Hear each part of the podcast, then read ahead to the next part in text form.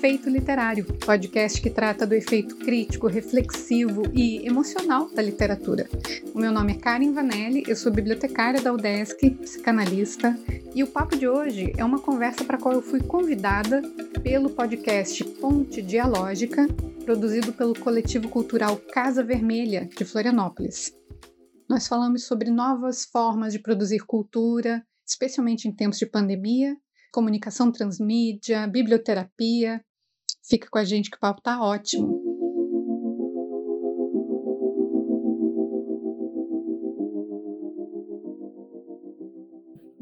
Momento a todos que nos ouvem. Eu sou a Júlia, estou aqui com o Carlos e a Sara. Também temos uma convidada especial para fazer uma conversa com a gente. Mas antes de falar sobre a convidada, eu vou falar um pouco sobre o formato que a gente escolheu hoje, que é um pouco diferente do que a gente faz normalmente. A gente, esse episódio é o fechamento da nossa temporada, da nossa primeira temporada, por isso a gente escolheu fazer um formato mais de conversa um formato diferente, para falar um pouco sobre produção de podcast, falar um pouco sobre processo criativo dessa produção. Esse podcast é, é da Casa Vermelha, no Microcentro Cultural Casa Vermelha. A gente está com várias atividades online Sigam a gente lá nas redes sociais, Instagram, MCC Casa Vermelha, Facebook e o site da casa é www.casavermelha.art.br. A gente tem aqui hoje a Karen Vanelli, que é bibliotecária, psicanalista e coordenadora do projeto de extensão da UDESC, Dito Efeito Literário, que é um podcast sobre literatura maravilhoso. Eu e a Karen, a gente virou web amigas nessa quarentena, e aí eu chamei ela para conversar um pouco aqui com a gente sobre o podcast. Se apresenta aí, Karen. Oi, Júlia, Carlos, Sara, tudo bem? Primeiramente, muito, muito feliz de estar aqui com vocês. Te agradeço o convite, porque adoro o podcast da Casa Vermelha, acompanho desde o primeiro episódio. Acho que somos assim parceiros de, de, de propósito, né? De um compartilhamento de informação, da importância da arte nos nossos dias. Então, eu sou bibliotecária da UDESC, Dentro da biblioteconomia, encontro uma área, uma linha de pesquisa que é a biblioterapia, que se ocupa dos movimentos psíquicos, dos movimentos psicológicos suscitados na leitura. Então, em alguma instância, o efeito terapêutico da leitura, né? Há pouco tempo escrevi junto com a Carla Souza um artigo que apresentamos no Congresso Brasileiro de Biblioteconomia, que chamava Biblioterapia, a face terapêutica do bibliotecário. Por conta desse meu interesse, acabei cursando psicanálise, o que me deu assim muita profundidade, uma outra perspectiva também das leituras e crio o projeto de extensão chamado Dito Efeito Literário para dizer para o mundo do efeito que a leitura é capaz de nos suscitar, quanto ela é recurso. Então, eu tenho muito essa bandeira de que a leitura, a literatura é um recurso para o nosso autoconhecimento, para o nosso crescimento, para a nossa vida. Eu acho que leitura boa é aquela leitura que eu trago para a minha vida, que eu trago para a minha realidade, que eu consigo botar em perspectiva com o que eu estou vivendo também, sabe? Então, passei a produzir vídeos no YouTube com resenha de livro, que são análises bem profundas do que, que aquele livro evoca, o que, que aquele livro mexe, né? Como que um, uma farmácia literária, né? Faço umas intervenções poéticas com declamação de poesia. Agora, na quarentena, Francisco, que é meu filho de cinco anos, tem feito participação especial, que tem que produzir, tem que envolver a criança também. O efeito da leitura o efeito da literatura na criança também é muito perceptivo e muito efetivo. Então, também o dito efeito vem, o nome diz sobre o efeito que a literatura promove. Né? E por fim tem o podcast. O que acontece? Eu tenho, normalmente trabalho um livro no mês. Esse livro eu faço uma resenha bem aprofundada e ele vai gerar depois o podcast. Da resenha do livro eu faço o vídeo depois eu chamo convidados e a gente não vai falar só sobre o livro, a gente abre para temas que atravessam aquela leitura. Então, é quando, por exemplo, o Quarto de Despejo, de Carolina Maria de Jesus, conversa com Microfísica do Poder, de Michel Foucault. É isso, a literatura te expande universos, te leva para outros lugares, né? rende boas conversas, te aprofunda, te amplia. Isso, para mim, é o, é, o, é o que eu vinha a dizer com o projeto. O podcast veicula nas rádios da UDESC como um programa de rádio, e além desse conteúdo todo, que é mídia, eu também produzo oficinas literárias e um evento chamado Piquenique Literário. Tem um mote, né? Você tem fome de quê?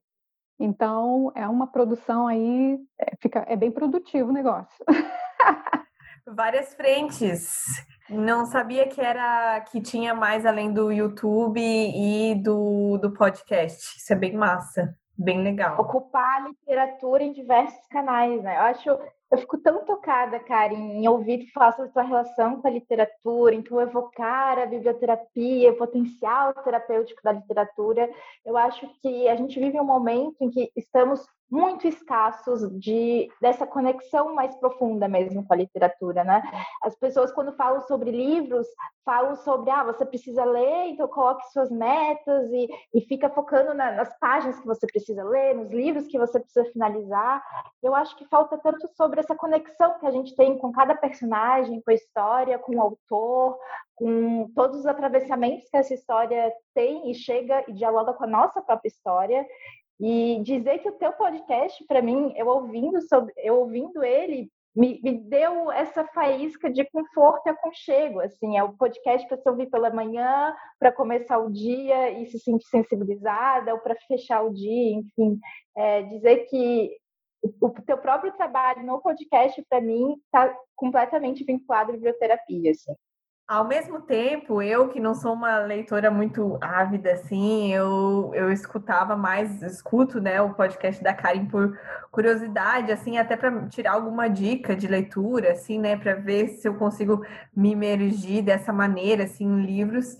É, eu estava ouvindo um episódio que, que tem o Fábio e o Vitor sobre escrevivência e tudo isso, né, e no final o, o Fábio ficou todo meio, tipo, é, não sei se literatura salva. Algumas pessoas conseguem super se imergir e tal. E eu já li livros que eu super fiquei imersa, mas ao mesmo tempo tem esse negócio de tipo, é, eu acho que eu fui consumida por esse negócio que a Sara falou, que é tipo, vou ler um livro, tenho que ler 10 livros no ano, sabe? Do tipo, isso, isso acabou tomando muito a minha mente, ao mesmo que eu não consigo, né? Não conseguia fazer essa, essa, esse mergulho profundo no livro. E até que eu descobri o Manuel de Barros, e, a, e quando a gente fez o barro, lá na Casa Vermelha, que a gente leu, né? A gente fala os poemas do Manuel de Barros. E aí eu arrumei uma nova modalidade de leitura, que é a minha favorita, que é ler alto e pegar as entonações e tal. Cara, e mudou completamente a minha maneira de ler e de, de interagir com o livro e tal. Assim, achei muito, muito bom esse exercício, assim. A literatura, ela tem essa relação com a linguagem, com a palavra que é, né, é o mote principal da terapia. Os junguianos gostam muito da imagem também. Eu também tenho estudado o poder das imagens. Acho que a arte, por exemplo, trabalha muito a gente em função, porque também é uma linguagem.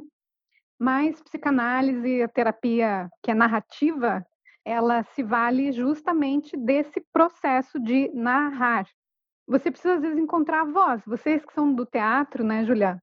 Encontrar a voz do texto é muito importante. O texto sempre tem uma voz, ele tem um corpo, e você precisa encontrar aquele que vai é, dizer, vai dialogar contigo. É, é, super necessário você encontrar essa batida. Bom, eu tenho aquelas experiências da, dos contos do Machado de Assis, né? Mach, ah. Contos do Machado de Assis foi um negócio que eu fiquei completamente viciado depois que eu descobri que eles existiam, assim.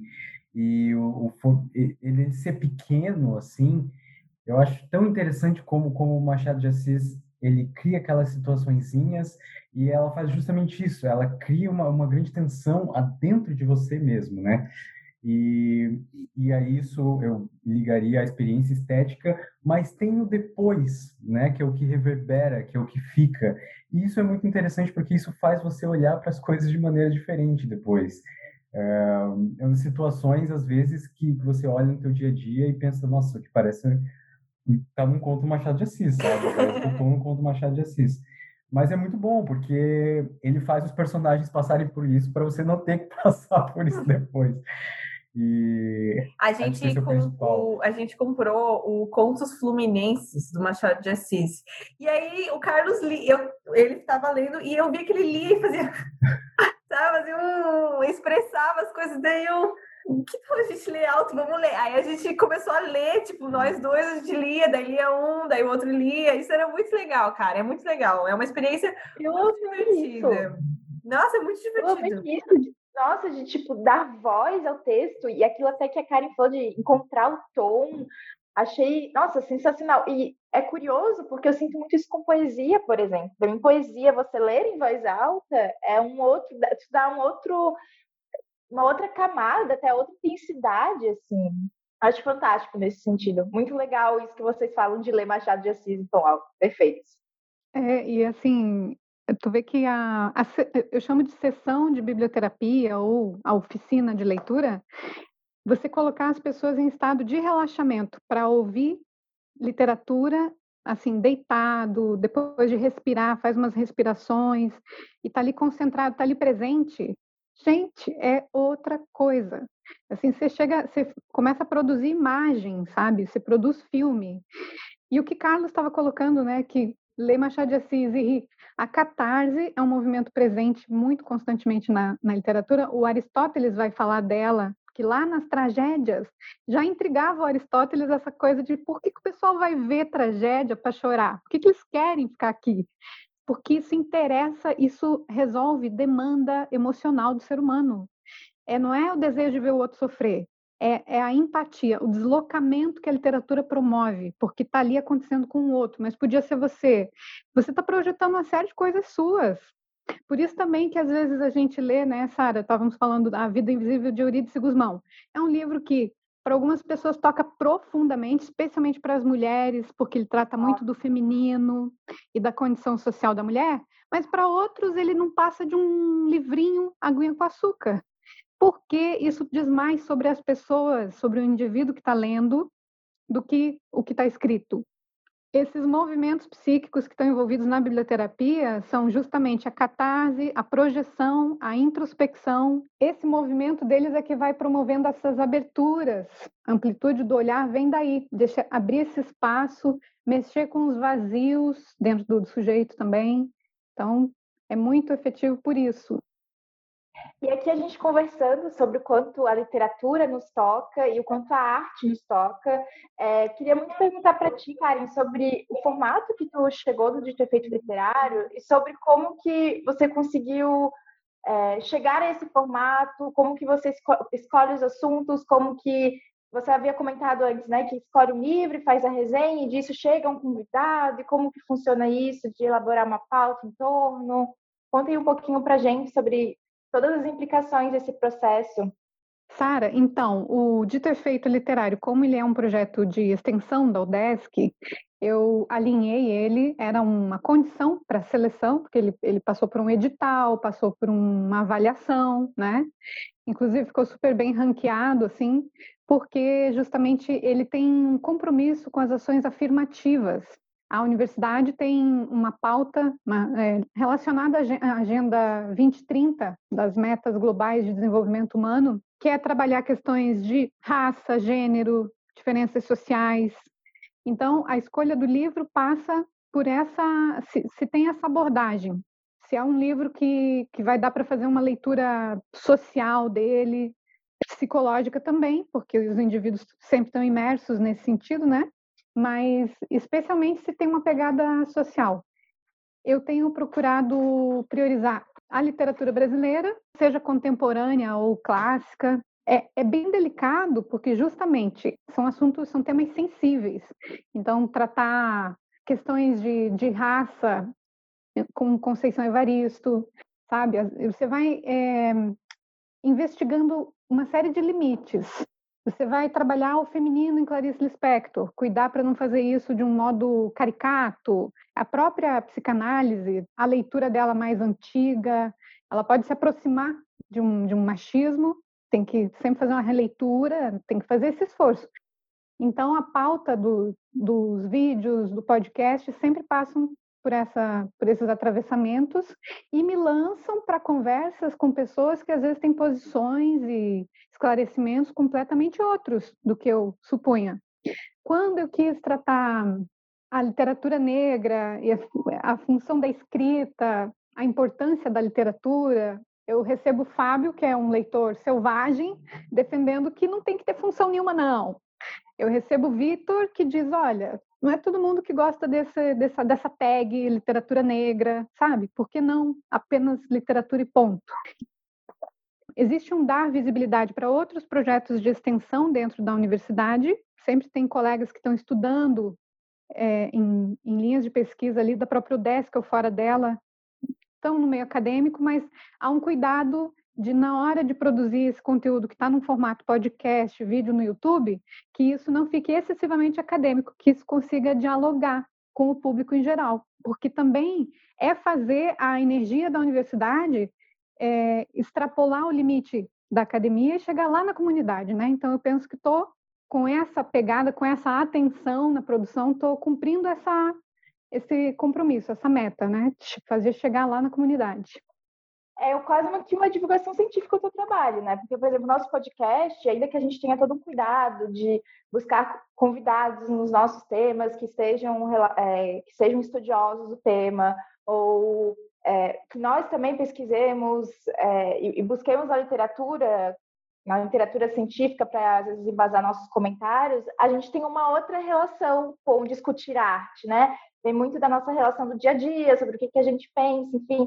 E já o teu, ele tá, já como ele está vinculado à academia, é, ele vai ter esse outro propósito. E é até uma dúvida nossa, de algo que tu já estava até comentando nessa tua fala, se tu sente essa diferença da comunicação, porque você não está é, não é falando para os adultos, não está conversando apenas com pessoas da tua área, que você está propondo essa ponte, né? Esse diálogo com a comunidade. E tu sente essa dificuldade? Às vezes, de transpor uns debates psicanalíticos mais intensos para um meio onde que vai ter que atingir mais pessoas, um público que de, de repente não está tão familiarizado com essas terminologias, com essas abstrações. Excelente essa tua pergunta, Sara, porque sim, sempre tem essa nuance do, do discurso acadêmico e eu acho que ele é bem-vindo. A gente tem que dar conta dele também. Então, eu gosto de abordar os dois aspectos de que há um conhecimento acadêmico que é muito útil para a nossa vida, sim, e que também há um discurso na prática que é muito útil para a nossa vida também. Sim, eu concordo contigo e eu isso vai ao encontro que eu ia falar que pra gente acabou virando uma piada interna, que é o neoplatônico. A gente, quando a gente foi falar sobre história medieval, a gente conseguiu chamar uma professora nossa de, de história medieval que ela sim ela é demais, assim, sabe? Uma super gostosa, acadêmica e tal. E aí a gente fez, a gente fez as perguntas, mandou para ela, para ela mandar os áudios pra gente, e ela começou a falar sobre neoplatonismo e umas coisas assim muito uh, e aí a gente ficou cara como assim? Como é que a gente é, ainda que eu acho que ela foi muito didática perto do que ela poderia ser que ela poderia ter tipo, muito afunilado muito mais. Ela foi didática, mas não teve como fugir, assim, do, do desse conceito. E aí, quando ela colocou, a gente falou: não, a gente vai ter que pesquisar e, e falar para o pessoal, tipo, quando ela fala neoplatonismo, ela tá falando disso, assim, sabe? E assim, a gente não precisou tirar o neoplatonismo, a gente achou que o episódio ficou ouvi, ouvível, de todas as pessoas consigam, consigam entender e tal, mas, mas na hora que a gente ouviu prime a primeira vez os áudios dela, a gente pensou, cara, o que, que a gente vai fazer, tá ligado? Tipo, como é que a gente vai pegar isso aqui e fazer? Porque é, é uma coisa que a gente tinha muito em mente no nosso podcast, é, a gente quer que as pessoas que não são acadêmicas consigam ouvir e consigam entender o que a gente está falando, tá ligado?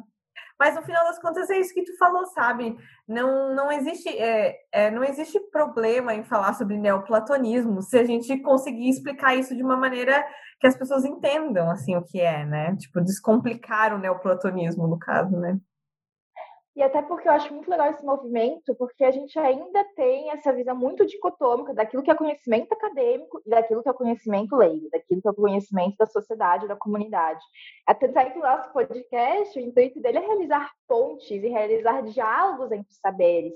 E eu vejo, Karen, o teu podcast como uma grande ponte entre o mundo acadêmico, seus conceitos às vezes mais abstratos, e o concreto, a realidade, e como isso se torna ainda mais concreto nos, nos, livros, na literatura. Seja uma dona de casa, o cara que ele é doutor em psicanálise, os dois vão conseguir é, se conectar e viver uma experiência que é, por exemplo, que você havia citado um pouco antes sobre é, Eurídice Guzmão, o livro, é, tá, tá, nessa, tá na sensibilidade do dia a dia, tá na sensibilidade do simples. Então, também acho que a gente está estamos aí nesse movimento e até a própria academia está se repensando muito nesse sentido de fazer pontes. É, é, momento de fazer pontes, é momento de fazer diálogos e não faz mais sentido a gente querer tornar o conhecimento apenas coisas fixas em compartimentos, sendo que ele é dinâmico, ele é fluido e ele é quase que também esse movimento antropofágico da gente ter que digerir ele, nutrir dele, devolver isso de alguma forma para a sociedade. É interessante que esse processo que você fala da antropofagia, eu sei que a Gestalt gosta muito né, do processo da digestão, e na ciência da informação a gente estuda o processo de conhecimento, que é exatamente esse: você ter contato com a informação e, em alguma medida, processar isso e comunicar. Então, o processo de processar e comunicar está é, é, tá implícito no processo de conhecimento, de gerar conhecimento. Olha que bonito, né? Para você que está chegando agora, esse é mais um episódio do Dito Efeito Literário, podcast que trata do efeito crítico, reflexivo e emocional da literatura. O papo de hoje é com o pessoal do Centro Cultural Casa Vermelha de Florianópolis, um grupo de teatro, sobre as novas formas, novos formatos de produção cultural, especialmente em tempos de pandemia. Fica com a gente que o papo tá ótimo. Karen, então, agora vamos entrar para uma parte que está diretamente relacionada a esse mundo sensível, que é transformar todas essas ideias em podcast, em material propriamente dito, né? E aí a gente queria saber um pouco de ti, que tu compartilhasse um pouco da, da tua experiência, como é que é esse teu feitio, como é que você prepara suas pautas, como é que funciona essa parte da produção, como é que você faz isso, principalmente sozinha, né? E aí, junto com, com, essa, com esse ser cheio de energia, né, que compartilha os dias contigo, acho que deve ser interessante. Conta é, e o que, o que mais mudou, de repente, do teu primeiro episódio para o teu agora, assim, né? Tipo, qual foi a maior transformação que tu sentiu, assim, nesse fazer, nesse processo, né, de processo criativo? Então, gente, os fazeres, né? Os fazeres. Eu acredito assim, ó, gente, dou conta de fazer muita coisa, mas se eu, se eu ver sentido. Então, a grande motivação para essa quantidade de fazeres que a produção de conteúdo me exige é esse apego pelo sentido. Porque na prática, vou dizer, produzir conteúdo não é fácil. A edição é uma coisa muito difícil. Quando, por exemplo, você grava uma hora e meia de podcast e tem que fazer ele caber em 40 minutos. Você editar as falas, escolher o que vai sumir é, eu acho que, como você perguntou, do primeiro, do, do primeiro episódio lá do vídeo no YouTube para agora, eu percebo que a minha capacidade narrativa melhorou muito. Então, tem vídeo que é uma pipocagem de ideias, mas não estão muito encadeadas uma na outra. Depois isso foi aperfeiçoando. Isso é muito bacana. E vim para home office com criança, sem aula, sem escola. O que aconteceu foi que, por exemplo, nas, nas intervenções poéticas, Francisco começou a aparecer, porque a gente brinca, ele pensa que ele é o diretor, ele pensa que é ele que faz, entendeu? Isso me anima muito, porque ele também vejo que produz muito nele. A gente lê uma história, aqui em casa a gente pega um livro, a gente lê aquela história, a gente faz um livro daquela história, então a gente procura materiais, constrói aquele livro com papelão, com folhinhas que a gente cata na rua, a gente cria o cenário, cria a, o figurino. Quando eu faço as declamações de poesia, eu gosto de usar os balangandã na cabeça. Francisco é que ajuda a escolher o, o, o figurino. Então, envolvê-lo é uma maneira de a gente ter um momento junto, de conexão. A literatura, de fato, ela nos conecta.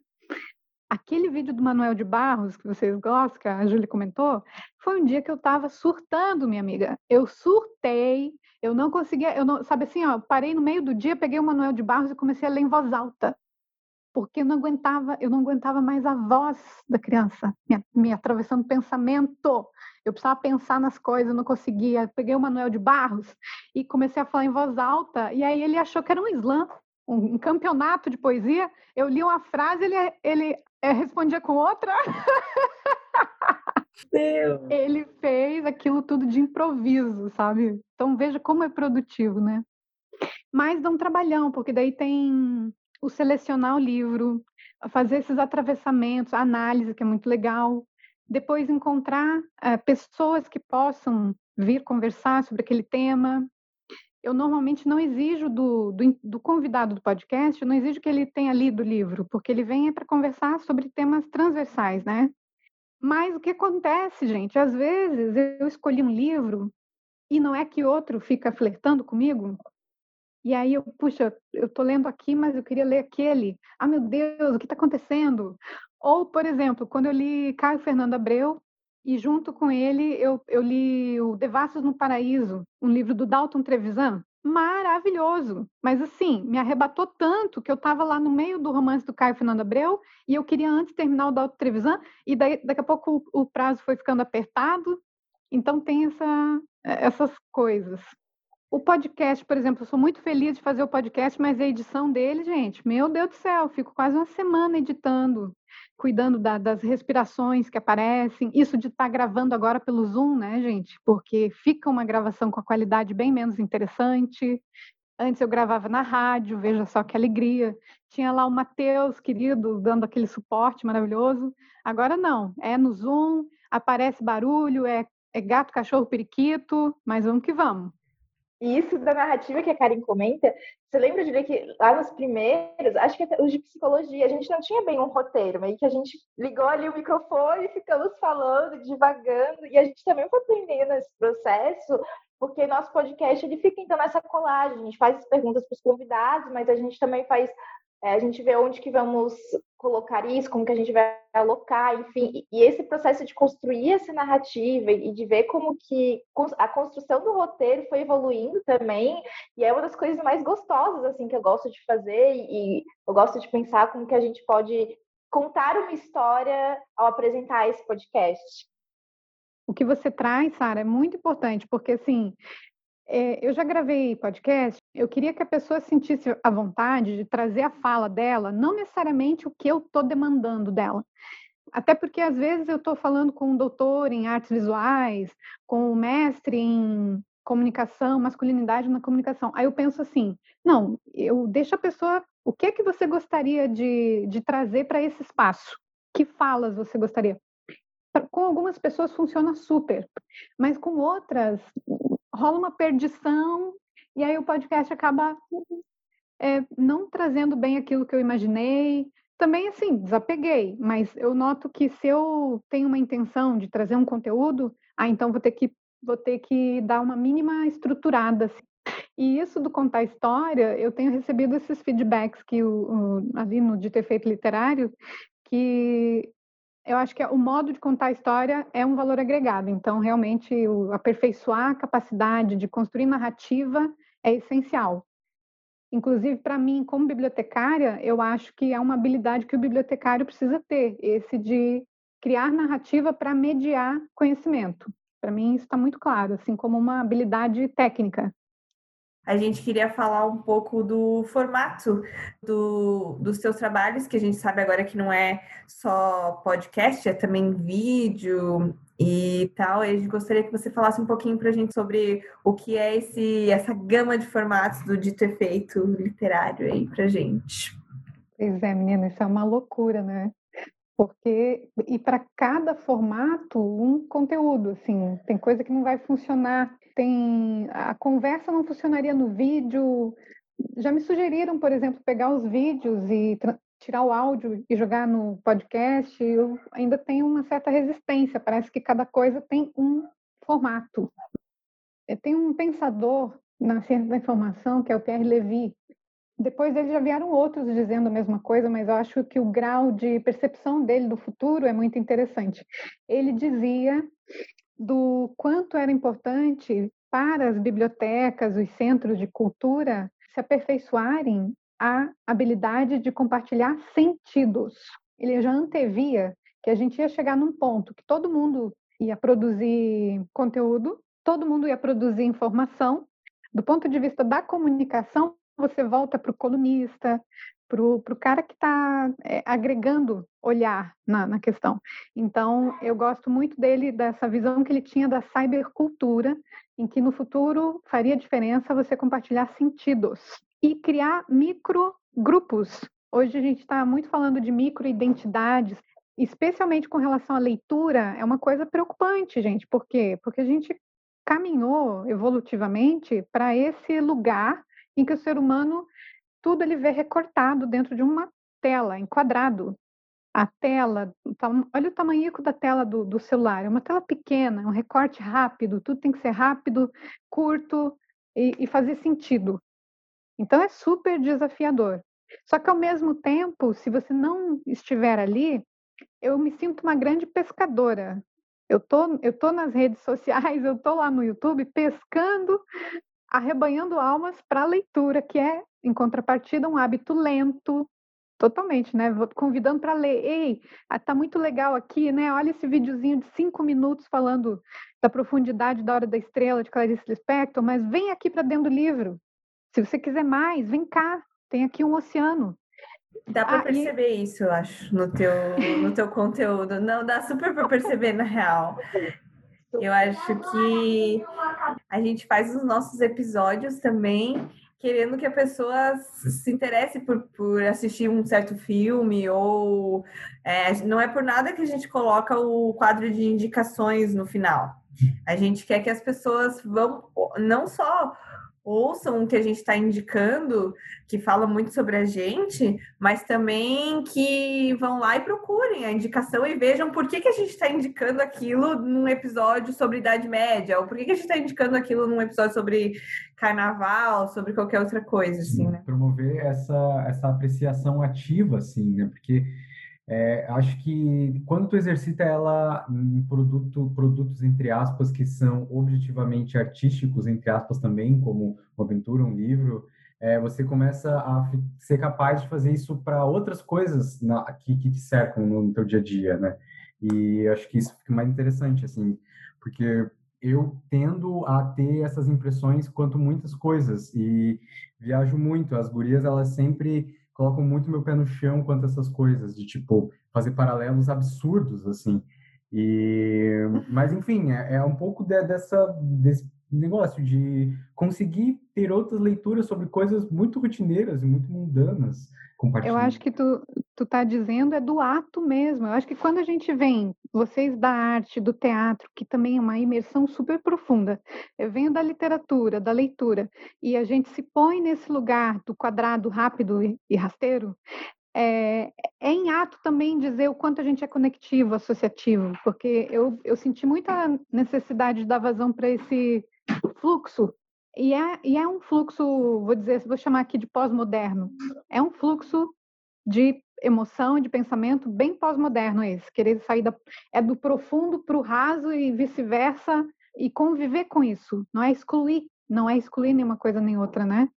Eu acho que é muito legal também a gente poder agora escolher quem a gente quer ouvir, escolher, escolher entre aspas também, né? Porque a gente tem aí essa internet, os algoritmos, enfim. É, mas isso é uma outra discussão. Mas a gente, agora a gente tem muito mais acesso a, a, a novas produções de conteúdo que estão podendo dialogar com muitas das nossas necessidades e a gente tentar buscar, a gente tentar ir atrás disso, enfim. Ai, achei linda essa sua fala sobre é, o aspecto dialógico, né? Ponte dialógica. E você vê, eu ainda sobre formato, pô, como é que eu quero falar de leitura? Sabe que eu já tive em grupos de leitura em que as pessoas disseram assim, ah, eu não gosto de ver vídeo de resenha de livro, afinal de contas, para quê? Para que a pessoa vai me tirar aquele prazer de eu ler o, o, livro? Eu acho, assim, eu sou uma pessoa que eu não gosto de ver filme se antes eu não vejo crítica. Coringa é um, é um filme que eu não vi ainda porque eu não li o suficiente sobre ele, porque esse contato com as críticas, ele te acende o olhar. Você vai ver coisas no filme que você não veria se não tivesse antes, sabe? Gosto muito. É, eu tenho vídeo que eu dou spoiler do livro, sim. Tem vídeo que eu consigo falar do livro sem dizer nada da história, só do que ele está suscitando. E eu acho o seguinte: são experiências diferentes que não se anulam. Então, ainda defendendo aí o formato, né? E outra, se a pessoa estiver consumindo um conteúdo de literatura, de arte, isso é alimentar a dimensão poética dela.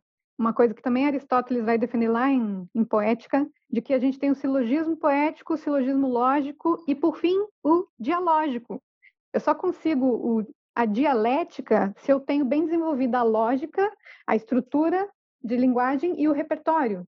Então, eu acho que é um ganho, mesmo que o meu ouvinte, é, que, o, que o espectador do vídeo, que ele não leia, se ele não lê a Clarice Lispector, mas que ele saiba quem é Clarice Lispector, da profundidade que ela é capaz de tocar a gente, já marcou ponto, sabe? Na, no mundo em que vivemos hoje, melhor se ele vier a ler. Mas se não chegar nisso, já valeu, entende? Então, se a pessoa escolher se ocupar de ouvir um podcast com uma conversa sobre literatura e o quanto ela pode mobilizar na, no teu desenvolvimento, no, na tua ampliação de horizonte, isso aí já, já valeu. Não, e o quanto de a gente ouvir o outro e se identificar, mas também a gente ouvir o outro ser também um convite para introspecção e um convite para olhar nosso vazio, enfim, é, isso que tu fala sobre ler Clarice, né? Para mim, o convite a ler Clarice é o convite à introspecção, é o convite a tu mergulhar nas tuas intensidades, nos vazios e nas faltas, enfim. E o como o contato com o outro é também um contato conosco e também um contato com aquilo que não é contato, com aquilo que é vazio também. É ótimo. E agora, depois de ter dito tudo, falado tudo isso, eu gostaria de saber se esse formato do podcast para você, Karen, é a nova rádio?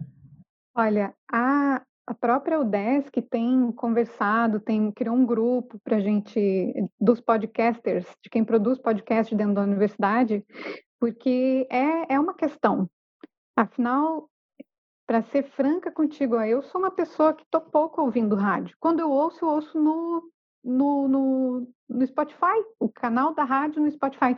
Então, você vê que, em alguma medida, isso está né, ocupando um, um espaço. Agora, sim, vocês notam que também com a produção do jornalismo aconteceu isso, né? Todo mundo produzindo seus, seus jornais, suas news, e no fim a gente chegou à conclusão que é bom sim você ter canal de telejornal com profissionais que fazem a curadoria daquele conteúdo, que faz a conferência das fontes.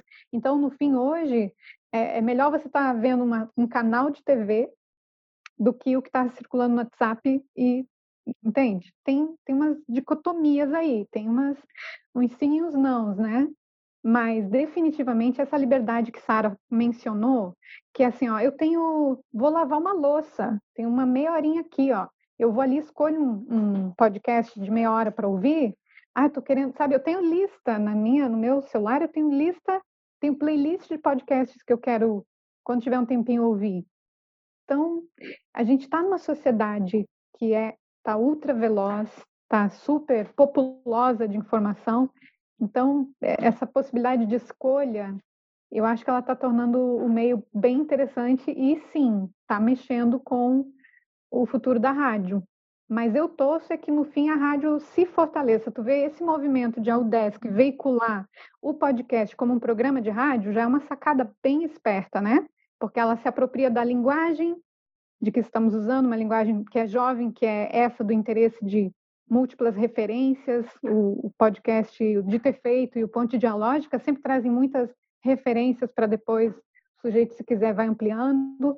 Então, acho que é uma sacada. Acho que o caminho é a rádio olhar para o podcast. No site das rádios UDESC, você encontra vários programas que são podcasts e veiculam nas rádios.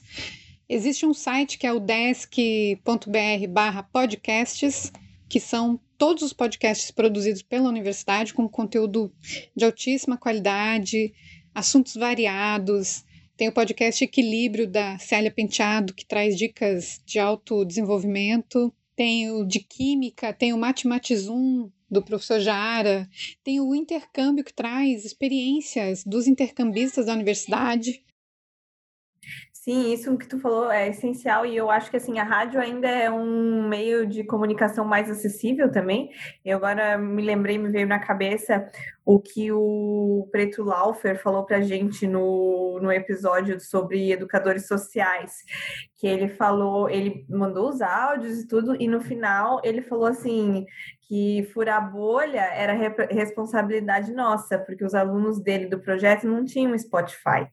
E aí a gente ficou tipo assim, cara, pode crer, sabe? Tipo, é, ainda é, se a gente for pensar todo mundo que tem internet, que tem acesso ao Spotify, que tem, né? Isso é, é, é um, uma, uma parte bem reduzida também da população, já exclui um monte de gente, né? E a rádio é um, um, meio bem consolidado, assim, mais consolidado, né? E, e acho que esse movimento de cristalização que se dá no, no rádio, ele não, não permite que, tipo, esses formatos que, que tenham conteúdo que seja realmente, sabe, a gente vai se debruçar sobre a meditação de alguma coisa. Não nem necessariamente a meditação de alguma coisa, mas sair de, desses formatos que o rádio já compactou e que é aquilo. E que talvez seja justamente isso que você tinha comentado. Uh, no rádio, voltar os olhos um pouco ao que está produzindo agora e a gente buscar uma síntese nesse, nesse meio caminho, talvez.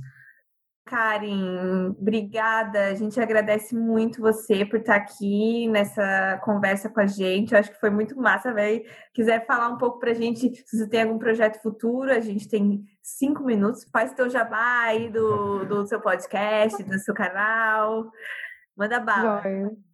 Então, eu quero deixar o convite para o pessoal seguir nas redes sociais, dito efeito literário, para acompanhar o efeito reflexivo, crítico e emocional da literatura, da leitura. Além do, da produção de vídeo, do podcast, tem uma oficina que eu estou fazendo agora, na, no período da pandemia, que chama Desabafos da Quarentena, que é justamente usar a literatura como recurso de expressão. Eu reúno trechos literários, poesia, para a gente trabalhar determinadas emoções que aparecem no encontro, abertos à comunidade e a inscrição, quando, quando ela acontece, fecha rápido, porque são poucas vagas. Os outros produtos, os outros serviços estão aí à disposição para você ouvir e, e ver quando quiser. E a oficina ela é em tempo real, acontece ao vivo. E para ficar sabendo, eu sempre disponibilizo lá no Instagram do Dito Efeito Literário. Que também no Instagram a gente oferece assim umas pepitinhas literárias, citações. A Sara vai curtir. Já sigo e amo. A delícia. Então é isso, gente. Obrigada. Amei participar, foi um papo maravilhoso. Eu gosto demais do quanto a leitura me aproxima de pessoas interessantes, sabe? A gente também. Obrigada, obrigada, Karen. muito obrigado. Muito obrigada. Espero que vocês tenham gostado desse episódio. A gente vai vir com uma nova temporada, novos temas, novos convidados, novos formatos. E sigam a Casa Vermelha nas redes sociais, Instagram MCC Casa Vermelha e Facebook, facebook.com.br MCC Casa Vermelha. E é isso. Beijo, beijo a todos. Tchau, tchau, tchau, tchau. tchau. Bye, bye. Tchau, pessoal.